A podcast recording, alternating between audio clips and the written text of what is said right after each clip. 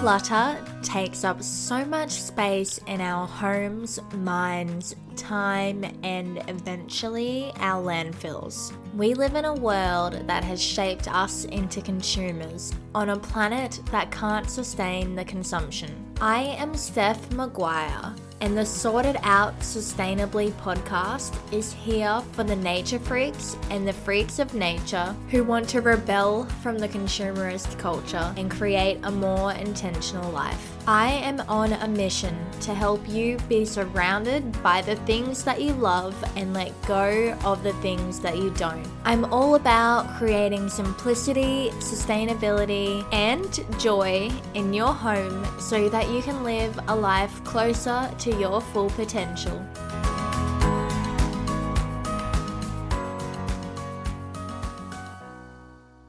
While it's probably true that possessions are the main part of minimalism, it is totally not true that minimalism is just about stuff.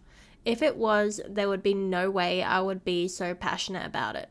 Minimalism is a mindset. It is about learning what you actually value and letting go of the rest, and that can extend so far beyond stuff. In fact, once you have finished decluttering your stuff and your stuff is really intentional, you rarely have to think about stuff except using and caring for the stuff that you love. So, I thought I would share about seven different minimalist practices that have nothing to do with stuff.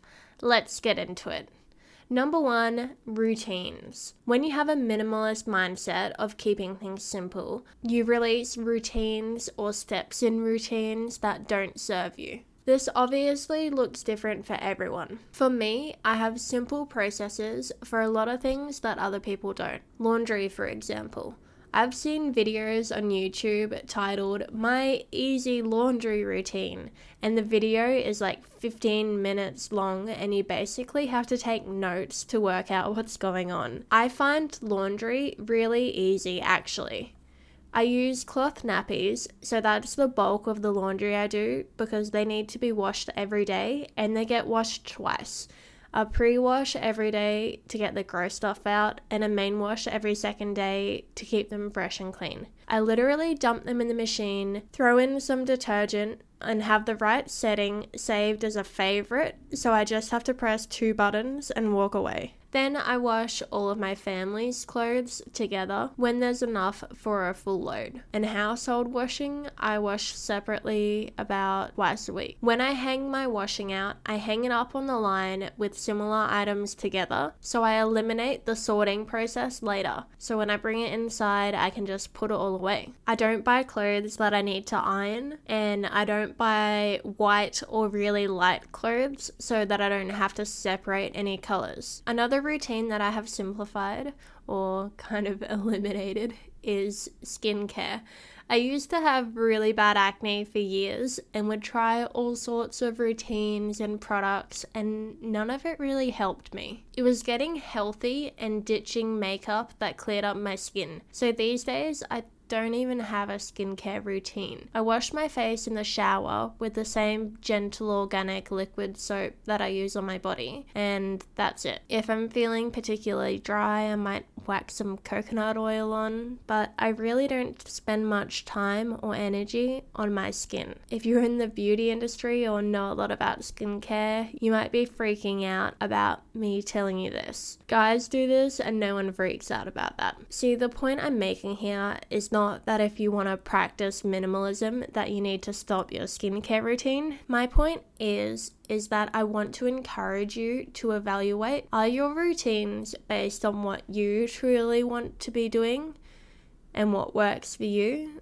or are they based on what you do by habit or what others tell you you should be doing? Another minimalism practice is simplifying your schedule. So, when you adopt a minimalist mindset, you realize that you don't have to do all the things that you might be doing. You appreciate the simple life a little bit more and decide to spend your time doing the things you love more and the things you don't less. Sometimes, especially if you're a mum, you think that you should be doing everything. You can totally benefit from decluttering your schedule and getting more intentional with your time, reflecting on what you spend your time doing over a day, a week, or a month, and then comparing that to what your schedule would look like if you were living a life aligned with your values. Then you can see what you can let go of, or how you can make more time for the things that you value, or just do less. For example, if you want to spend more time being outside, living more naturally and healthily, but you seem to be busy all the time to make time for that, you might be currently going to the supermarket one to two times a week, so you could ditch that habit and exchange it for weekly farmers markets trips and a fortnightly online supermarket order for the pantry items and stuff you can't get at the farmers market. That's just one example, but you can evaluate anything that you're doing, whether it's activities, errands, time wasting, media use, whatever, and over time become more intentional with what you choose to do. It helps to even write a list of your biggest priorities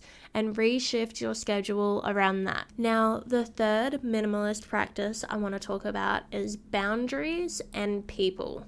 Yes, I'm going to talk about decluttering the people that don't bring you joy. Kinda. How much of your time or energy is determined by other people's needs or ideas? Now, I'm not talking about caring for people under your care, like children. Obviously, that's different. I'm talking about if you make yourself over available for other people and don't set good boundaries. I'm talking about saying yes, sure, to the things that you want to say no to. If your friend or family member asks you to come do something and you really wanted to spend that time on self care, spending time with your partner, or working on a project, and you feel like that's not a good enough reason to say no, and you go along with what they wanted to do, that's where you can improve your boundaries. There is definitely a time and place for supporting other people. That is part of being our true loving selves but consider what is driving you to spend your time and energy on other people if you really want to be doing something else. Is it A, you actually truly in your heart want to help someone because it feels right, that's when it's okay to put other people's ideas before yours. Is it B, because you're a bit of a people pleaser and the word no is harder to say than the word supercalifragilisticexpialidocious. If you're into personality types, I'm a type 2 on the Enneagram chart, and people pleasing is one of my major tendencies. If your friend asks you to go to coffee for any reason and that's not ideal for you, they will understand if you ask to do it another time. You don't have to move mountains around in your own schedule to make time for other people because it's hard to say no. And reason C the person that's taking your time, are they actually a toxic person? This is where boundaries are the most important. A couple of years ago, in a stage of my life where what I wanted to be doing was being productive with study, business planning, and projects, months of my spare time, almost every day, was spent helping someone in a dark place because they had me feeling like I had to. And I gave all of my energy to them, and it completely drained me energetically, financially, mentally, and emotionally to the point where I had to take a week off work for my mental health.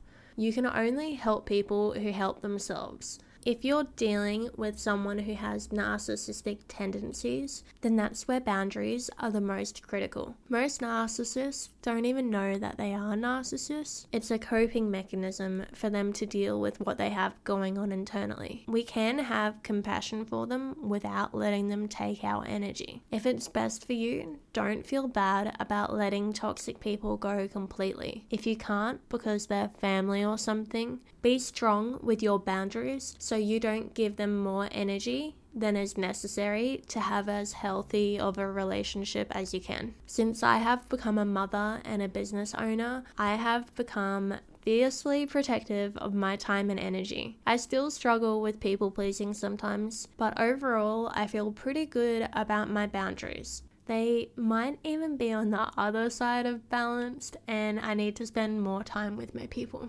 Minimalism as a mindset is a great tool to apply to how you give your energy to other people and when you need to minimize the energy given to others to protect the energy you use for yourself. Moving on, money. Now, this is one that I'm not there with yet.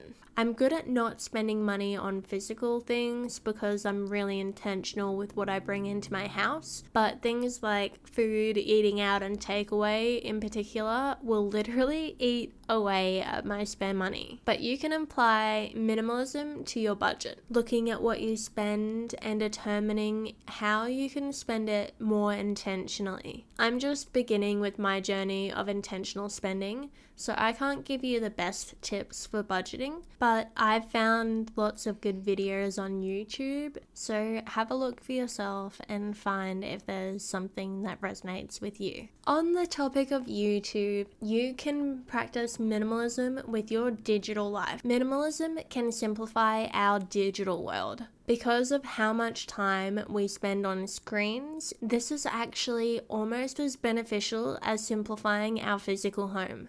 On social media, you can minimize the accounts that you follow and your notification settings so you can spend more intentional time on social media and less of all the random scrolling. Facebook, Instagram, YouTube, whatever you spend time on is worth simplifying. In your emails, you can unsubscribe from everything that isn't worth your attention. I sat down in a few hours at a cafe a few years ago and went through all of my emails, unsubscribing and deleting, and now my inbox is never more than half a page. And when I get an email, it's either deleted, moved to an appropriate folder, or left in my inbox to do something about. And then I actually do all of the action tasks from emails because there's only a few to do and they're not hidden in between emails that I don't want. And files. Just like in your home, there should be a home for all of your digital files, and you shouldn't keep files that hold no value to you. I have files like documents organized into folders with what type of file it is, and then photos, I really just have them sorted by year, and that's enough for me to find what I want when I need it. While we're on the topic of the digital world, you can simplify your content consumption. You can become more intentional with the content you consume, whether that be TV, radio, magazines, audio, websites, anything really. Intentional living gets us thinking about whether we're consuming all this info by habit or with intention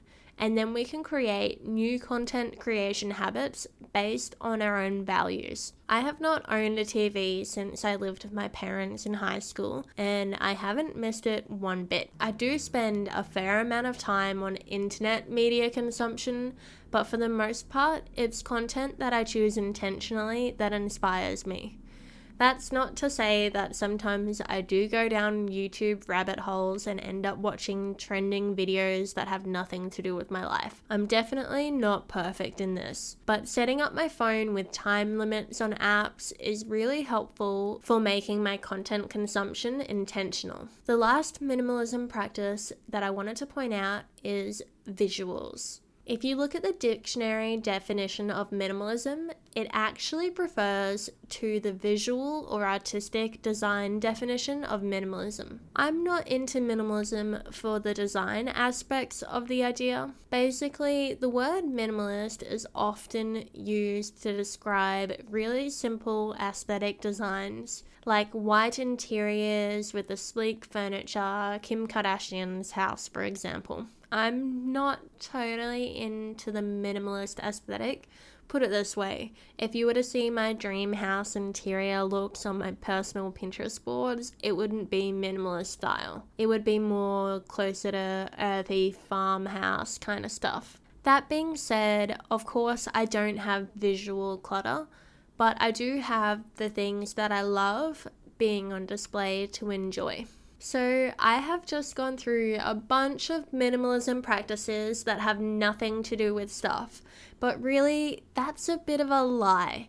Stuff does have something to do with what I just went through because reducing physical clutter actually impacts pretty much all of these points. Having less stuff means that you have less stuff to look after and clean. Your routines are probably going to be less complicated. you'll spend less time dealing with all of your things. It's estimated that eliminating clutter will reduce housework by up to 40%. For many of us, that's hours in a week that we gain back. When we live more simply in our home, we have space to realize what's important and get better at creating boundaries with people. And the skill of decluttering and organizing transfers into our digital lives as well. Minimalism is definitely a way of being, not a certain state of lack of clutter in our houses. So, I hope you enjoyed this episode and can think about how you can simplify some other areas of your life. If there were things that I mentioned that you were like, hey, I should do that, then jot them down and try and do them this week. Thanks so much for listening. I'll be back here next week. Peace, love, and happy decluttering.